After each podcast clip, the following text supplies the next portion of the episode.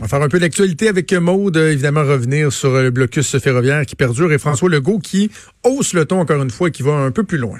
Oui, qui euh, a évoqué pour la toute première fois la possibilité d'une intervention policière pour mettre fin à tout ça. Euh, dit qu'il a eu des discussions avec la Sûreté du Québec. Il doit aussi s'entretenir cet après-midi avec les premiers ministres des autres provinces ainsi que le premier ministre Justin Trudeau pour trouver une solution à la crise. Et justement, point de presse ce matin, il s'est adressé directement à M. Trudeau. On l'écoute. Ce blocus qui est illégal, je le rappelle. Donc, je demande à M. Trudeau faire preuve de leadership puis de fixer un échéancier. Là, je parle pas de semaines, je parle de jours, un échéancier pour toutes les provinces. Je pense que c'est important, euh, avant, éventuellement, s'il faut agir, qu'on agisse en même temps dans toutes les provinces. Ouais, moi, je pense que c'est tout à fait, euh, tout à fait raisonnable et raisonné de la part du premier ouais. C'est-à-dire qu'à un moment donné, tu sais, il y a une espèce d'escalade qui doit se faire là, dans le propos, dans la tonalité dans le message. Et là, M. Legault est rendu à dire, il n'a pas dit je vais envoyer SQ euh, sauter dans le tas, mais dire, non, non, on a, parlé on a commencé eux. à avoir des discussions, là, parce que maintenant, on n'aura peut-être pas le choix d'envisager une solution comme celle-là. C'est ça, lui dit, tu sais, on veut un échéancier qui est serré. Là, on veut, on parle pas de semaines ici, on parle de jours, parce que là, les impacts sont, ben oui aussi, parce que les impacts sont, sont beaucoup trop grands. OK. Donc, on va suivre ça. Euh, Aujourd'hui, encore beaucoup de réactions. Puis, euh, tu l'as mentionné, là, la rencontre avec les, avec les premiers provinciaux. J'ai bien hâte de voir ce qui va ressortir de là. Parlons maintenant du procès d'Éric Salvaille. Euh, au jour 3 de ce procès-là, la preuve, la poursuite qui est close à ce moment-ci. Oui, les témoins de la journée du côté de la couronne qui ont déjà tous complété leur témoignage. Il y a même eu un contre-interrogatoire du côté du côté d'Éric Salvaille. en vertu d'une ordonnance de non-publication, ces personnes-là ne peuvent pas être identifiés. Il y a aussi la défense qui a annoncé qu'on va faire témoigner cet après-midi une fonctionnaire de Radio-Canada, donc qui va plaider en la cause d'Éric Salvaille. Les personnes appelées à la barre sont, euh, ont été ce matin, cet avant-midi, des amis et d'anciens collègues de travail du plaignant, qui est Donald Duguay. Le premier témoin a dit que Donald Duguay lui avait fait des confidences en lien avec un épisode de difficile au travail, qui lui a parlé d'un événement en octobre 93. Il était oh. dépourvu de solution. Il dit, je savais pas quoi faire euh, pour l'aider. Deuxième témoin de la journée, une femme qui relate avoir côtoyé Donald Duguay comme collègue de travail au début des années 90. Elle, elle se rappelle avoir travaillé simultanément avec lui et avec Éric Salvaille. Elle raconte avoir vu Donald Duguay sortir précipitamment de son bureau. Elle, elle dit il était nerveux, Il a raconté qu'il avait eu un incident avec Éric Salvaille qui lui aurait montré ses parties. Donald Duguay était, euh, dit-elle, assez émotif quand il est venu me voir pour me raconter l'incident. Elle dit, je me souviens que Donald était un homme, un jeune homme assez émotif. Maître Massicotte a demandé euh, à ce témoin-là, avez-vous déjà été témoin d'un incident de quelque nature que ce soit entre Donald Duguay et Éric Salvaille? Ce à quoi cette personne-là a répondu tout simplement non. Et finalement, troisième témoin appelé à la barre euh, qui relate avoir pris part euh, avec Donald Duguay à un enregistrement de La Petite Vie. Euh, cette personne-là dit, je suis entrée avec lui sur le plateau de tournage. Éric Salvaille s'est avancé vers nous pour nous assigner des places. Elle raconte qu'Éric Salvaille avait un regard très étrange, un regard dur, dérangeant.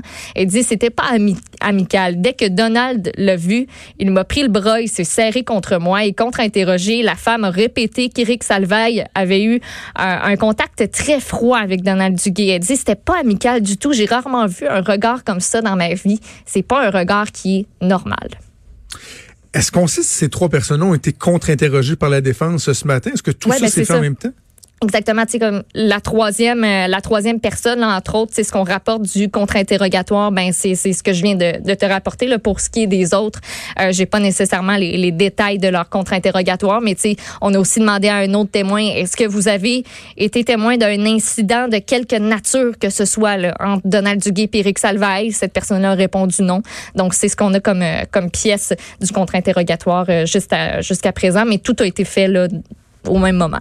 OK, donc là, c'est autour de la défense, puis j'imagine qu'assez rapidement, on saura si Éric Salvin euh, va choisir ouais, de aussi. se faire entendre ou non. Là. Parce que c'est l'avant-dernière journée, là, c'est censé être la dernière journée ouais, euh, demain, okay. donc. Alors, on va continuer de suivre ça. Euh, sinon, euh, parlons des trottinettes à Montréal. On a beaucoup parlé, toi puis moi, au cours euh, des derniers mois. On parlait des, des difficultés de, suite à l'entrée en vigueur des mm-hmm. trottinettes, le monde qui laissait ça un peu partout. On avait parlé des assurances aussi. Qu'est-ce qui arrive si tu te pètes la marboulette, qui, te dédommage, etc. L'expérience n'aura pas duré très longtemps. Non, et ça n'aura pas été très concluant. Écoute, il n'y aura pas de trottinette électrique en libre service à Montréal en 2020. Est-ce qu'on est déçu, triste? Je suis pas très sûre. Moi, ça me fait pas le pli. Euh, mais c'est ce qu'a annoncé, en tout cas, ce matin, le responsable de la mobilité au comité exécutif de la ville, Eric Alan Caldwell. Euh, on doit tirer un constat d'échec de ce projet pilote-là qui a été lancé l'été dernier avec un premier bilan qui est peu reluisant. On a révélé que 80% des trottinettes étaient pas garées aux endroits prévus. Fait qu'il y en a 20% qui étaient à l'endroit où il fallait qu'il soit, puis le reste, euh, ben tout le monde laissait ça un petit peu partout. Euh, Eric Alan Caldwell qui a ajouté qu'on n'était pas prêt pour ça et que Montréal veut pas se transformer en police des trottinettes non plus. Il a rappelé la responsabilité des opérateurs. Il dit si on veut un règlement qui fonctionne, c'est la responsabilité des opérateurs de faire en sorte que le déploiement se fasse de façon claire et ordonnée. La ville ferme pas définitivement la porte aux trottinettes électriques. On estime que ce moyen de transport-là a sa place dans une ville comme Montréal, mais que pour que ça fonctionne, ben ça doit pas nuire aux autres modes de mobilité durable et c'est ça qui est arrivé. Donc il y avait euh, comme opérateur, il y avait Lime, on avait aussi euh, Bird si je me rappelle bien, c'était ça le nom? Bird quelque chose de même. Euh, par contre, si on dit aux trottinettes bye bye, on va continuer d'autoriser les, les vélos en libre service comme Jump. Ben, j'espère bien.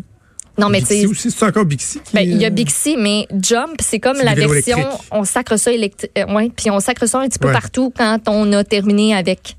OK, OK, OK, OK. Mais ça, on, je, je, sais pas quoi penser de ça. Puis euh, c'est drôle parce que je parlais avec notre chef de pupitre à, à l'ajoute, puis on va en parler tantôt. Là, je me disais, je suis comme partagé en dire, bah, OK, qu'on passe un autre appel, puis en même temps me dire, pourquoi nous autres à Montréal, on serait pas capable? Pourquoi dans d'autres villes, ça a fonctionné? On est-tu, on est-tu plus nono que les autres? Puis, euh, est-ce qu'on lance la serviette? Est-ce qu'on lance pas la serviette un peu trop rapidement? Ben, après c'est peut-être plus une saison, là, tu sais? C'est peut-être plus ça, tu sais. Il y a des débordements partout où ça arrive, là. Ah, je veux dire, euh, à Paris, c'est pas, c'est pas très, très bien accueilli, mais on continue de les avoir. Tu sais, le monde laisse ça partout. Il y a des accidents. On trouve ça dans des, dans l'eau, dans le fond d'un canal, comme on a trouvé ici, là, dans le canal de la Chine. Il y en a qui se sont ramassés. Au moins une, en tout cas, qui, euh, qui, je sais pas si elle est encore là, mais en tout cas. Mais je pense que c'est juste, Montréal a dit comme, ben écoutez, si on n'est pas capable de le faire comme du monde, faisons-le pas pendant tout, puis soyons, soyons pas pognés avec cette patate chaude-là. Parce que s'ils les avaient laissés pour l'été prochain, puis que ça avait été encore tout croche, imagine-tu à quel point il se le serait fait dire. Fait que, au pire, prenez une pause d'un an, rassoyez-vous avec le monde, puis, tu sais, je, je sais pas. Comme ils disent au Saguenay, stand plat. Stand plat. Quoi? Une pleine plat. Ah, OK, OK, OK. D'ailleurs, au Saguenay, c'est là qu'on retrouve euh, le zoo euh, Falardeau. Non, fais pas réentendre. Je vais faire baisser ton euh, par Max. Même. Juste, juste avant. Non, non, non, non, non, non, Un extrait audio pour présenter une nouvelle. Max baisse son pote. une expérience totalement unique. C'est gossant. Ah, regarde, tu vois, on le perd. Oh, on, si vous avez la chance, perd, Jonathan. On de un détour par Saint-David de Falardeau. Faites-le, ça vaut la peine. Vous pouvez nous suivre toute la semaine sur la page Facebook du Classe Radio. C'est épouvantable que tu parles par-dessus mon extrait audio. J'aime ça entendre bébé monde avec des bébés tigres. Non, j'aime vraiment pas ça. C'est terrible comment c'est agaçant. Oui, tu m'as entendu Si je trouvais que t'étais vraiment pas bonne, je la, je la referais pas jouer. je te trouve bonne, moi. Euh, alors, vas-y, euh, parle-nous de ce qui s'est passé au euh, zoo euh, de Falardeau au zoo. en tout cas, s'est passé des choses auxquelles tu as contribué, mais... Hey. Ah, moi, c'est venu me chercher à matin, cette ah, Sincèrement, j'ai lu ça le de bonheur à matin, là, puis je trouvais ça tellement épouvantable. Pauvres petits animaux. Raconte Pauvres animaux. Écoute, c'est sous le couvert de l'anonymat qu'il y a une dizaine d'ex-employés, en fait, du zoo de Falardeau, c'est au Saguenay, qui se sont confiés à une journaliste du quotidien. Eux ont travaillé au zoo entre 2012 et 2020. Ils accusent le propriétaire, qui est Daniel Gagnon, de cruauté envers les animaux. Des témoignages qui sont euh, rapportés qui sont complètement choquants troublants, préoccupants. On parle d'animaux qui vivent dans des conditions difficiles, qui meurent régulièrement par manque de soins, entre autres, qui meurent de froid, qui passent des séjours interminables dans leur cage. Euh, il y a un cacatoès, par, par exemple, qu'on donne en exemple, justement. On dit un cacatoès, un oiseau exotique dans une grange à moins 40, pas de chaleur. Qu'est-ce que vous pensez que ça donne? On l'a retrouvé mort gelé. Un dromadaire qui aurait été déplacé dans l'enclos extérieur de la savane parce qu'il mordait des gens dans la petite ferme. Il y aurait aussi eu une chèvre nouvellement née qui a été retrouvée gelée par une employée. Deux événements qui sont survenus en 2016 et 2017. Plusieurs grands félins qui seraient aussi morts dans les dernières années par manque de soins. De soins qui ont été aussi, sinon, faits complètement tout croche. On dit des gens non compétents qui auraient fait des interventions médicales et chirurgicales et qui n'avaient aucune formation pour ça. On parle d'un léopard qui a eu plusieurs problèmes de santé qui euh, ont été soignés justement de manière tout croche. Puis finalement, il a été tué par balle six semaines plus tard, selon les témoignages ah. qui ont été recueillis. Une tigresse de moins d'un an qui aurait été mise en retrait trop longtemps, ce qui aurait eu euh, pour conséquence d'atrophier son bassin. On dit le propriétaire l'aurait vendu pour la peau. C'est ce qu'affirme une ex-employée. Au printemps dernier, un zèbre qui serait mort après avoir pris la fuite de son, enclos qui était mal fermé, des autruches, des antilopes qui se seraient enfuis aussi. Et ben la partie moi qui vient aussi euh, beaucoup me chercher parce que ben j'y étais au zoo puis c'est l'attraction numéro un. je veux dire, quand tu apprends que ça ça existe, tu dis hein, je vivrai pas ça ailleurs. Puis je pense que tu te poses pas nécessairement non plus la question de pourquoi je vivrai pas ça ailleurs. Tu te dis, eh, ben, si eux ils le font, c'est parce qu'ils ont les installations pour, c'est parce que euh, ils ont fait leur devoir, que ça va être bien fait. Donc tu te déplaces là et ce qui arrive, c'est que euh, tu as des bébés qui sont présentés à la à la pouponnière du zoo. Donc, tu as des félins, tu as des petits bébés kangourous, tu as toutes sortes d'animaux. Euh, Puis, ben oui, c'est cute. Mais il y a un ex-employé qui dit, moi, j'appelais ça la pouponnière, le cimetière.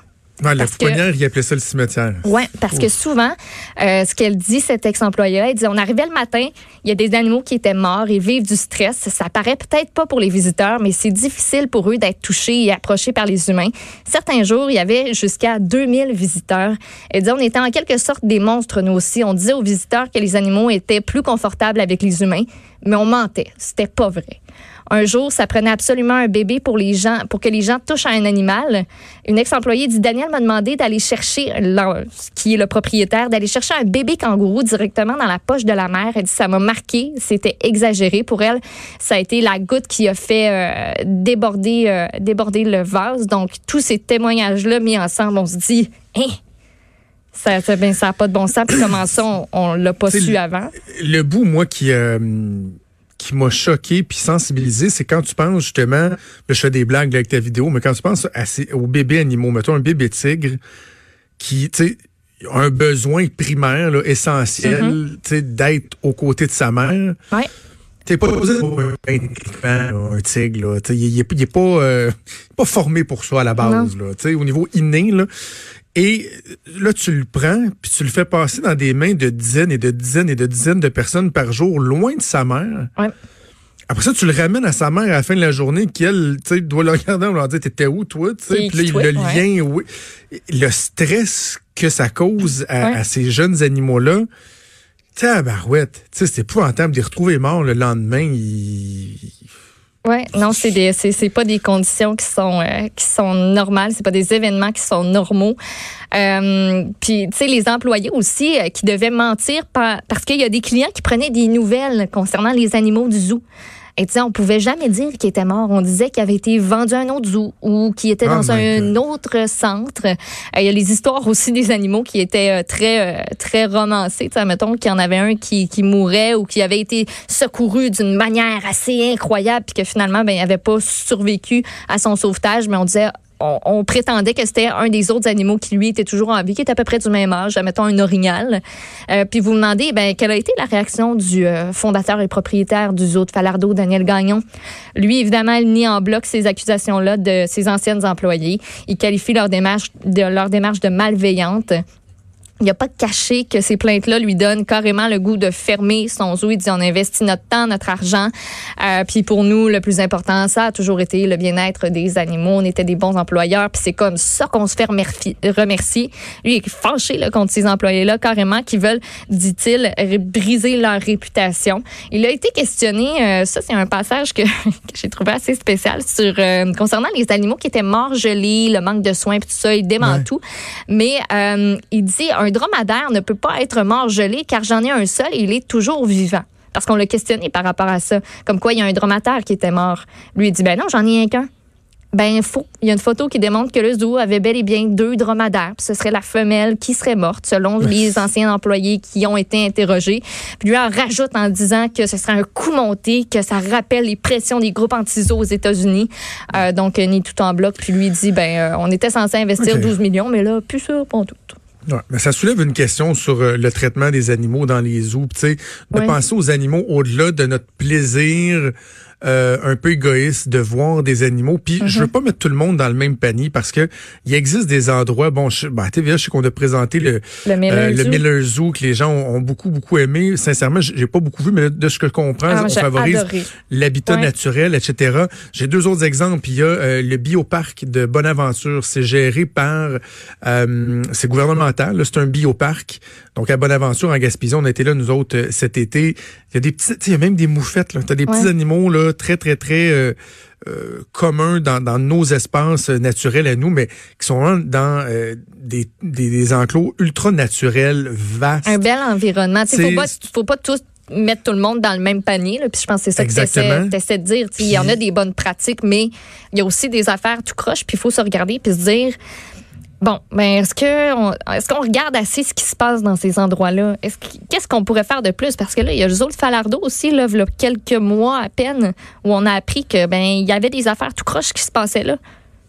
Ouais, c'est ça. Puis comment on fait nous en tant que consommateurs pour sais, savoir avant de se pointer là, hey, OK, ce zoo-là des pratiques qui sont ben, conformes à ce qui est correct. Ben, c'est ça, il faut que tu fasses tes recherches en fait en faut tant se que renseigner. il y a, il y a aussi le troisième exemple que j'ai en tête, Maud, c'est le refuge Pajot que j'ai déjà visité en Abitibi. Là, c'est une subvention gouvernementale qu'on leur avait offert. Le refuge Pajot, c'est vraiment merveilleux. Euh, c'est à Amos. Et c'est vraiment, puis je pense que c'est la même chose aussi pour le bioparc dont je te parlais. Ce sont des animaux qui ne pourraient pas être libres dans la nature parce qu'ils ont été récupérés parce qu'il y avait une blessure, ils ont été soignés et on peut pas juste les relâcher dans leur habitat naturel parce que euh, certains vont avoir un problème avec une jambe, euh, bon, un problème X ou euh, Y, faisant en sorte qu'ils survivraient pas. Donc on prend soin d'eux, sont dans leur habitat naturel. Les gens peuvent aller les voir, les observer, même dans certains cas les, les côtoyer. Euh, donc, il y a des exemples là où il y a de belles choses qui se font, mais des fois tu vas dans tu vas dans un zoo là où tu vois un, un gros gorille là, dans une espèce d'enclos d'à peu près, je sais pas moi, 15 mètres par 15 mètres, puis tu dis ouf. Mm sais, je dis pas qu'il est maltraité, mais il a pas l'air heureux. Là. Ouais, tu poses des questions. Puis si, si vous l'avez pas vu, l'émission euh, avec les Miller là, qui, qui ont leur zoo, euh, regardez ça parce que ça montre aussi, tu sais, oui, eux ont des très bonnes pratiques, accueillent des animaux qui sont blessés, des sont un, sont un refuge qui est, qui est nécessaire autant pour des animaux qui sont exotiques que, comme tu dis, tu sais, des espèces de petites moufettes ou des petits castors qui euh, qui normalement n'auraient pas survécu. Mais ça, ça nous fait voir aussi que c'est une job à temps plein, là, puis pas juste temps plein lundi ou vendredi euh, du 4 à 8. Là. Du 8 à 4, euh, c'est, c'est, un temps plein dans le sens 24 heures sur 24. Là. C'est un animal qui est enceinte, puis euh, à la couche en plein milieu de la nuit, ben c'est là qu'elle accouche, puis c'est là que tu t'en prends soin. C'est, c'est, c'est, c'est pas à prendre à la légère. Tu peux pas juste dire Ah, moi j'achète une girafe, puis je, la, je la parque dans un enclos. Là. C'est, c'est loin d'être ça. Exact. Alors, euh, on va suivre ça, le propriétaire qui se défend, mais en tout cas, euh, les témoignages qui semblent très, très, très crédibles, puis des preuves également qui appuient ça. Merci beaucoup, Maude. Bougez pas, on vient que la chronique d'escriture.